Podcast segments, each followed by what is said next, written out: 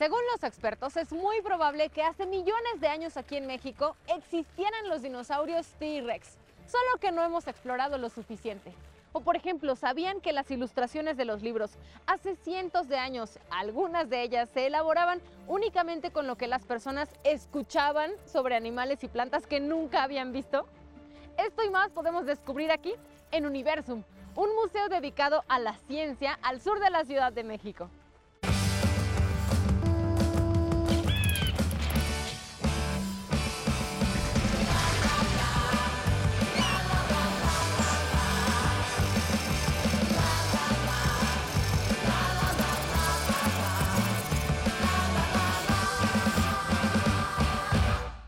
Pues gracias a las exposiciones temporales y las constantes renovaciones en Universum podemos disfrutar de conocimiento y de contenido maravilloso en cada una de las salas. Por ejemplo, ahorita me acompaña Claudia. Hola. En esta sala extraordinaria que es como un viaje en el tiempo a través de imágenes, de animales, de plantas, de un universo conocido y también desconocido. ¿Cómo estás, Clau? Gracias por acompañarnos en De Todo. Muchas gracias, estoy muy bien y muy contenta de recibirles aquí en Universum, que tenemos un programa buenísimo porque les voy a contar todo lo que hay nuevo y lo que vamos a tener después. ¿En qué sala nos encontramos ahorita? Yo ya les estaba contando un poquito para que se quedaran con ese interés, pero dinos dónde estamos. Esta es una sala que se llama Historias Naturales. Es una exposición temporal que viene del Museo de Historia Natural de Nueva York. Y la idea es que veamos ilustración científica que se remonta a hace 400 años. Entonces vamos a poder ver ejemplares de animales, de plantas, incluso de volcanes y de personas. Y algo muy interesante es que nos vamos a poder dar una idea de cómo es que se empezaron a, retratar, digamos, a documentar la existencia y las formas de la vida natural tanto de manera correcta como de manera incorrecta en muchas ocasiones. Ya iremos descubriendo por qué. Pero este proceso ha sido muy interesante. Ha sido muy interesante y además sabes que es un proceso que todavía no termina, porque aunque ahora tenemos fotografía, necesitamos tener las técnicas de ilustración científica como muy al día, porque si no, ¿cómo podríamos representar animales que ya no existen como los dinosaurios? ¿no? Entonces, aunque ya tenemos otras herramientas, la ilustración científica sigue siendo fundamental para describir el mundo natural. Además nos pone a pensar en la gran cantidad de trabajo y de personas, de talentos involucrados para que nosotras y nosotros pudiéramos disfrutar de estas ilustraciones en nuestros libros. Ya nos tocó una parte muy, avanzada en el siglo XX, por ejemplo, a mí me, ya me tocaron los libros en ese momento, pero imagínense hace 400 años, hace 300 años, que cada una de las ilustraciones era, era como otro, otro boleto. Y además, ¿sabes qué? Ni siquiera se pensaba que se necesitaban esas ilustraciones. Las mismas personas, mientras veían los objetos, veían los animales, decían es que esto lo tienen que ver otras personas. Entonces, a título personal, hacían esos registros y los compartían. Y a veces no llegaban a todo el mundo, pero nos llegaron al siglo XXI. Entonces hay que apreciarlos, hay que aprovecharlos, así que vénganse a Universum para que los vean así, de primera persona. y otra cosa también súper interesante es que muchas veces estas ilustraciones o estas imágenes correspondían a la interpretación que alguien hizo de algo que le dijeron, que le contaron, que nunca vio. Como por ejemplo, ¿qué nos vas a mostrar? Les voy a contar el rinoceronte de Durero. A ver, vénganse por acá. Acompáñanos. Vamos.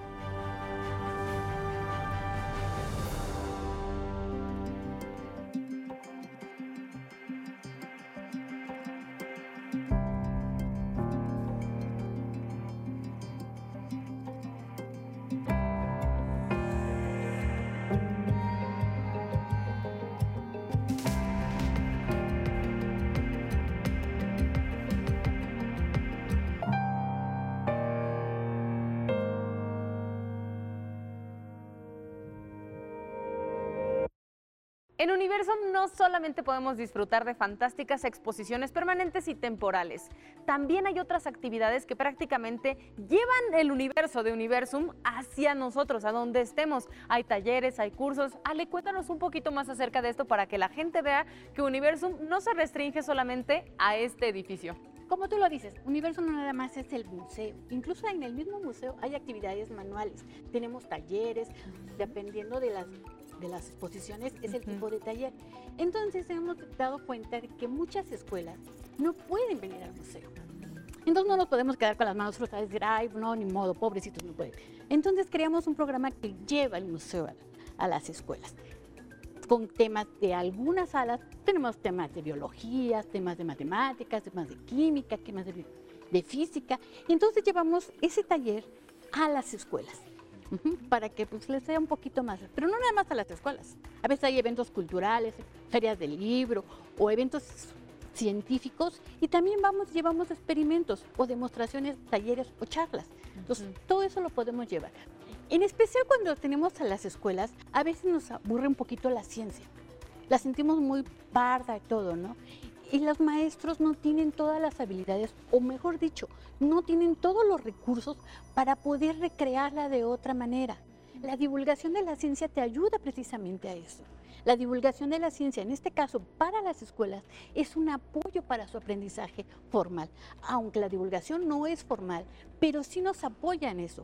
Y en, al menos en este programa tratamos de que usemos temas que se dan en la escuela para poder reforzarlos. Y los temas van desde preescolar hasta secundaria. Y es, es maravilloso que tengamos esta oportunidad, esa oportunidad de acercarnos a la ciencia y de que la ciencia se acerque a nosotros. Exacto, ese es el principal objetivo. Ay, qué divertido, museo. Ale. ¿Y disfrutas tu trabajo? Ah, a mí me Sí, encanta. muchísimo, O sea, ¿verdad? Es muy, muy enriquecedor, porque conoces de todo, de todas las áreas. Y muy, muy, muy importante sobre todo, es que llevas a, los, a la ciencia hasta el rincón más lejano.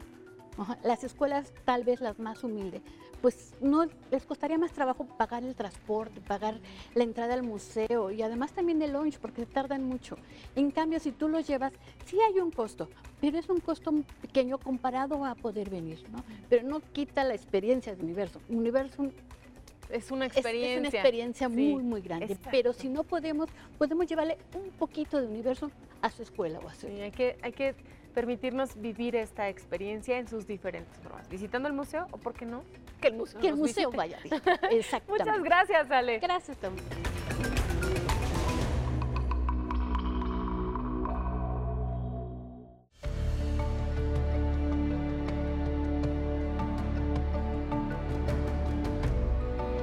Ya llegamos a esta otra sala, que es prácticamente una de las primeras aquí en la exposición. Exactamente, una de las primeras secciones.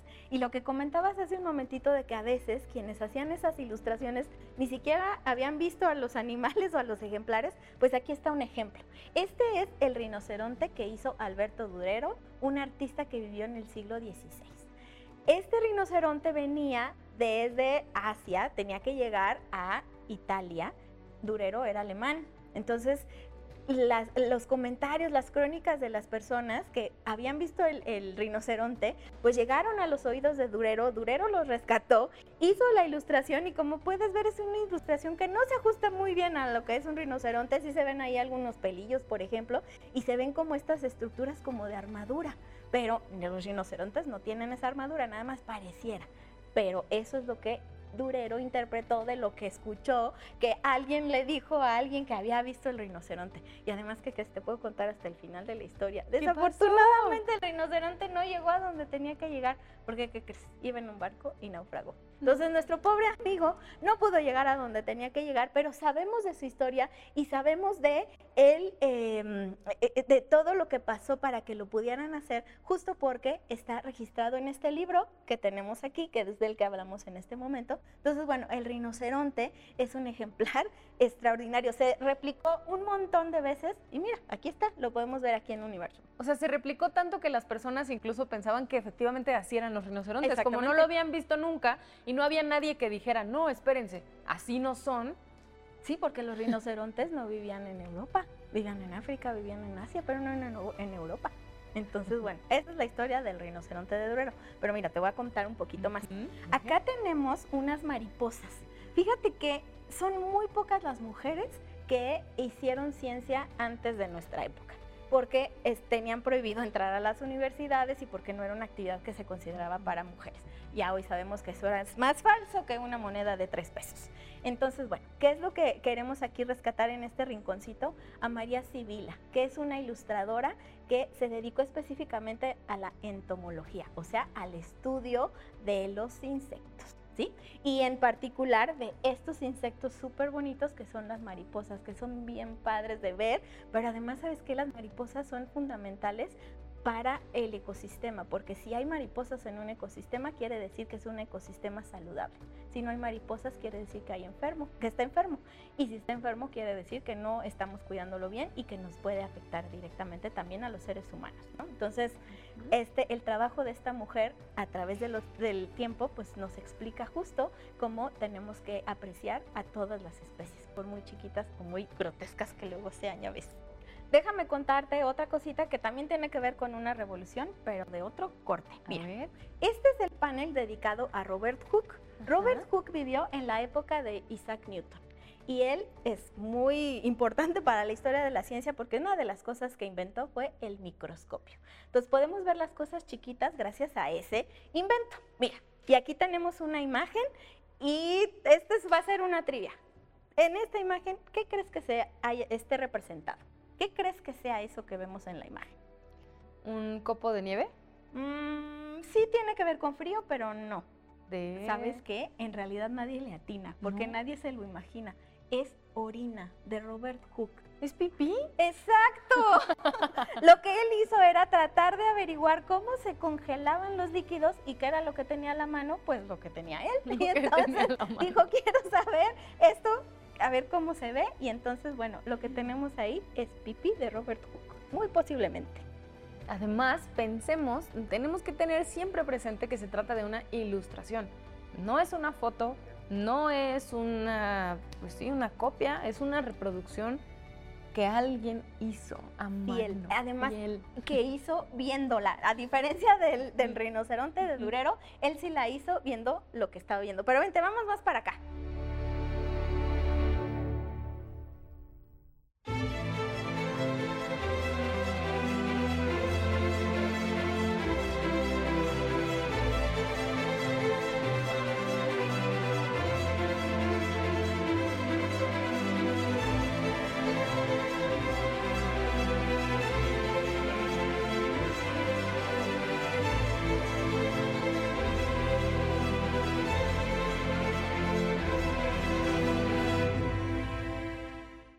Seguramente para este momento de la historia de México, ustedes o alguien de su familia, sus amigas, amigos, sus papás, sus mamás, hasta sus abuelas y abuelos ya visitaron un universo.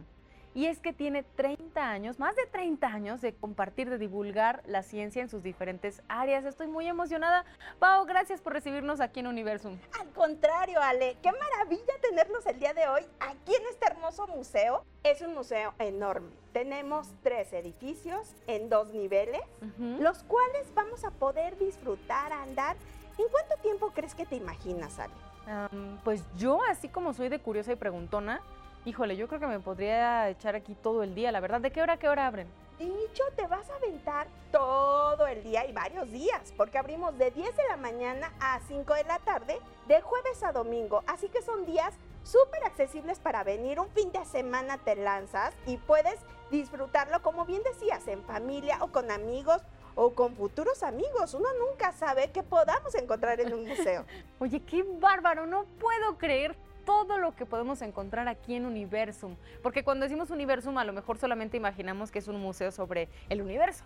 Pero sí, de hecho, técnicamente sí, porque podemos encontrar, como se los dijimos en un principio, algo interesante para todos los gustos, todos los intereses científicos. ¿Y qué tipo de gente es la que viene a Universum, Pau? Podemos imaginar que a lo mejor son puras estudiantes, pero no. Qué buena pregunta haces, Ale, porque como bien decías, es el universo de la ciencia, ¿no? Y para el universo de la ciencia, por supuesto que necesitamos tener cosas para todo tipo de público, para niños pequeños, para niños con o jóvenes o personas con alguna discapacidad visual, también motora, tenemos elevadores que son accesibles, hay también rampas y contamos con cédulas braille. Así que ven, ah, también para las personas que a lo mejor no tienen una discapacidad en particular, pero por alguna razón tienen problemas motores, por ejemplo, las personas de la tercera edad, contamos también con algunas bancas donde puedan hacer descansos, porque acabamos de decir que el museo es enorme, tenemos un buen tiempo para poder disfrutarlo. Bueno, más bien necesitamos gran tiempo para poder disfrutarlo. Así que eh, Universum se ha preocupado en este tipo de poblaciones tan diferentes para poder ofrecerle diferentes momentos de visita, de interacción y de acercamiento. Y te quiero platicar de un público hermoso, divino, que son los niños más pequeños.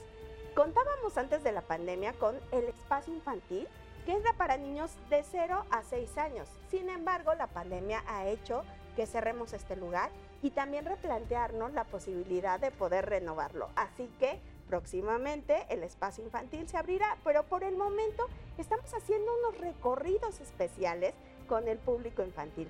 Tenemos actividades para niños de 3 a 10 años aproximadamente. En estos recorridos, Ale, ¿qué te parece convertirte en un buzo? ¿O qué te parece convertirte en un astronauta? ¿O paleontólogo? ¿O en químico?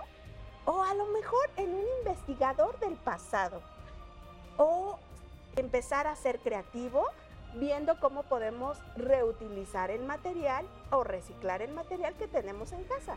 Así que no dejen que los pequeños se escapen de estas hermosas actividades que vamos a hacer en compañía de nuestros queridos anfitriones, que son estudiantes universitarios eh, con el 50% de créditos de alguna licenciatura. Así que ellos son los que guían esta gran aventura. Y por eso es que tenemos la confianza de preguntarles, de, echar mano de su conocimiento y sobre todo de su entusiasmo por compartirlo con las jóvenes audiencias, con las infancias y también con las personas como yo, que son muy curiosas y vienen a Universum simplemente a maravillarse. Muchísimas gracias, Pau. Pues vamos a conocer un poquito de todo lo que ya nos contaste que hay aquí en Universum. ¡Bienvenidos!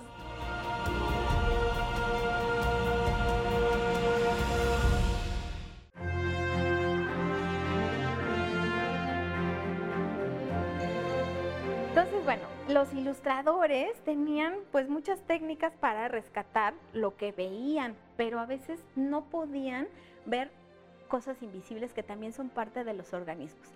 Este oso perezoso que tenemos aquí, si te fijas, está de pie. Los osos perezosos no se ponen de pie. Pero ¿qué pasa? Cuando los animales morían y se los llevaban y a partir de ese momento hacían las ilustraciones, no podían ver cómo se comportaba cuando estaba vivo porque ya no estaba vivo. Entonces se inventaban estas posturas, como en este caso de un perezoso de pie, ¿no? Entonces muchos peces por ejemplo, también, que se ilustraban en aquel entonces, tenían que llegar desde los mares del Caribe, donde tenían muchos colores, porque los peces de los mares europeos, como son más fríos, en fin, tienen una coloración distinta. Los del Caribe eran muy coloridos. Y entonces, cuando el pez moría, pues se lo llevaban, pero cuando un animal muere, inmediatamente los colores van desapareciendo. Entonces tenían que hacer la ilustración corriendo para rescatar los colores o tener muy buena memoria o, como en el caso de estas eh, ilustraciones, eh, inventarse los colores.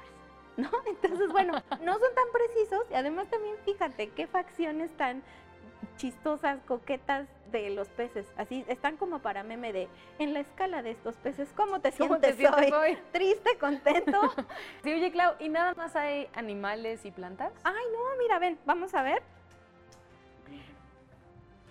Tratamos de, eh, bueno, es una colección de libros antiguos que están en el Museo de Historia Natural, entonces tienen de todo. Y lo que tenemos aquí son unas imágenes de volcanes, por ejemplo. Pero además esta ilustración es muy interesante porque si te fijas, mira, la primera selfie o de las primeras selfies es esta. Aquí está el autor dibujando cómo está el volcán eh, haciendo erupción. Y ahí están todas las personas en primera fila viendo la erupción. Obviamente eso no puede pasar, porque si tú estás ahí te achicharras. Entonces, bueno, yo te puedo seguir contando de esto eternamente porque está muy padre la exposición, hay muchas cosas que ver. Esto es apenas una probadita chiquita. Yo les invito a todas, a todos que vengan a Universum, que la vean y es más, que me busquen y me cuenten qué detalles vieron que a lo mejor a mí se me han escapado.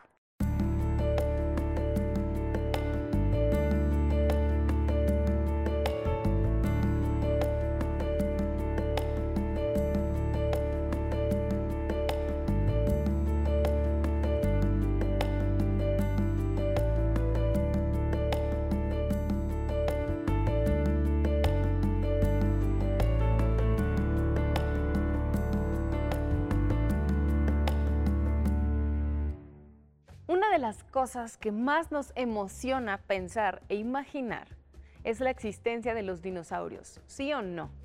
No hay algo que nos asombre más y que nos despierte más curiosidad cuando somos niñas y niños que tratar de imaginar cómo es que existieron así de gigantes y así de feroces y así de distintos hace millones de años. Yo creo que es fascinante que en Universum podamos conocer un poco acerca de la existencia de estos animales en México. Y aquí está Norma con nosotros. ¿Cómo estás, Norma? Hola, ¿qué tal? Muy bien, bien, bien, bien. Pues aquí para platicarles y que vengan a conocer nuestra sala de tesoros fósiles y minerales, que en realidad es un viaje al Mesozoico. Y justamente como dices, es un viaje para conocer estos grandes animales de los que muy pocas veces tenemos como una idea clara de que sí existieron. Ha sido muy eh, emocionante hacer esta sala, trabajar con los chicos, ver la, eh, la, emoción de la gente. Hemos tenido niños que, por ejemplo, llegan y nos preguntan, ¿de verdad existieron? Porque no, no son los que salen en la película y eso son del solo la película. Pues no, sí existieron y en México tuvimos estos grandes reptiles. Entonces, bueno, aquí en esta sala lo que van a poder encontrar son algunos de los eh, organismos que se han encontrado dentro de nuestras, de nuestras tierras mexicanas y además van a poder conocer cómo fueron evolucionando, cómo han ido cambiando y eso pues nos da, nos da un pie para que podamos platicar acerca de muchas cosas de la biología, del comportamiento, de esos, todos esos mitos que tenemos acerca de estos grandes, grandes este, animales. Uno, por ejemplo, es que todo el mundo cree que en el Mesozoico solo había dinosaurios y la verdad es que no. En el Mesozoico la ladera se llama la era de los grandes reptiles y los grandes reptiles hubo una línea evolutiva que se convirtieron en los dinosaurios, pero había reptiles, eran mucho más reptiles que dinosaurios. Ya después, conforme fue pasando ese Mesozoico, les estoy hablando como de 250 millones de años. millones de años. tiempo, no mucho, mucho tiempo, hace mucho, mucho tiempo se convirtieron, fueron este, evolucionando estos grandes dinosaurios y se convirtieron en una rama que empezó a ser eh, dominante sobre este planeta. Ahora, eh, aquí particularmente van a ver algunos de los ejemplares, les digo que estuvieron en México y estamos hablando específicamente de Coahuila. Porque resulta que cuando empezó el Mesozoico, México, solamente la parte del norte de México estaba emergida.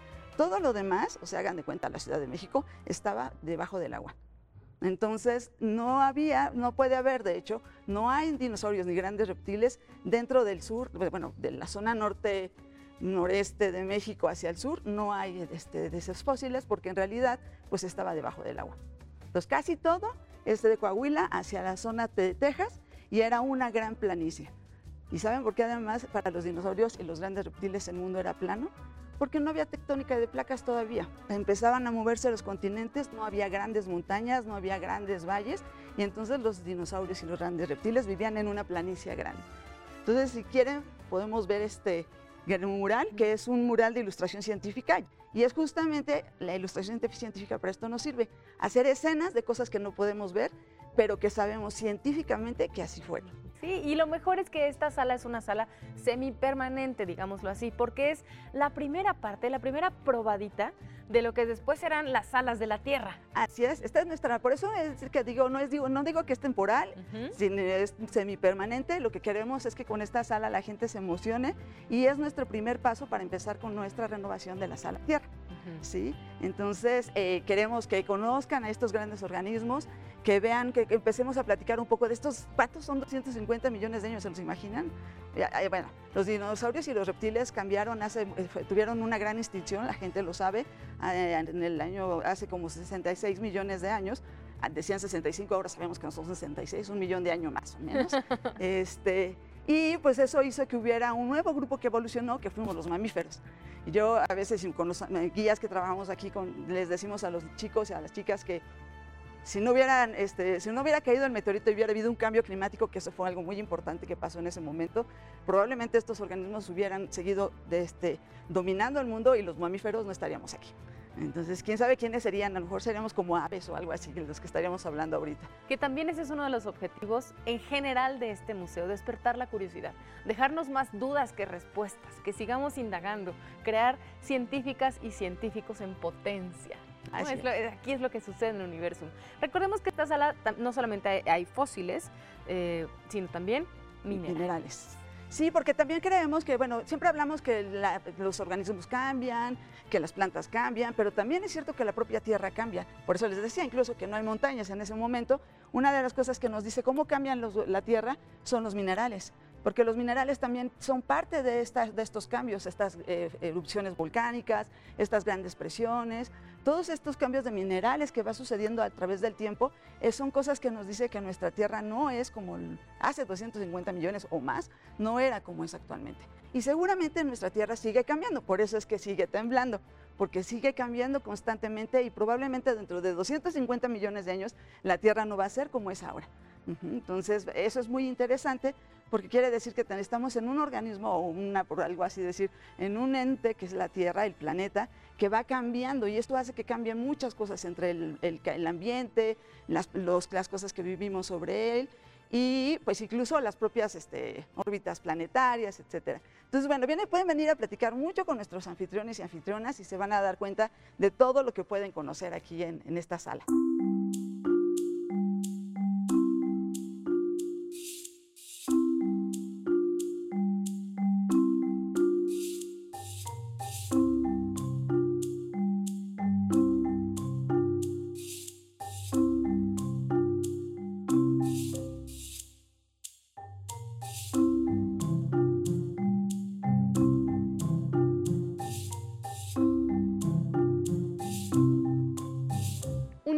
Es un espacio dedicado a las ciencias, a despertar nuestra curiosidad y a impulsarnos hacia nuevos horizontes.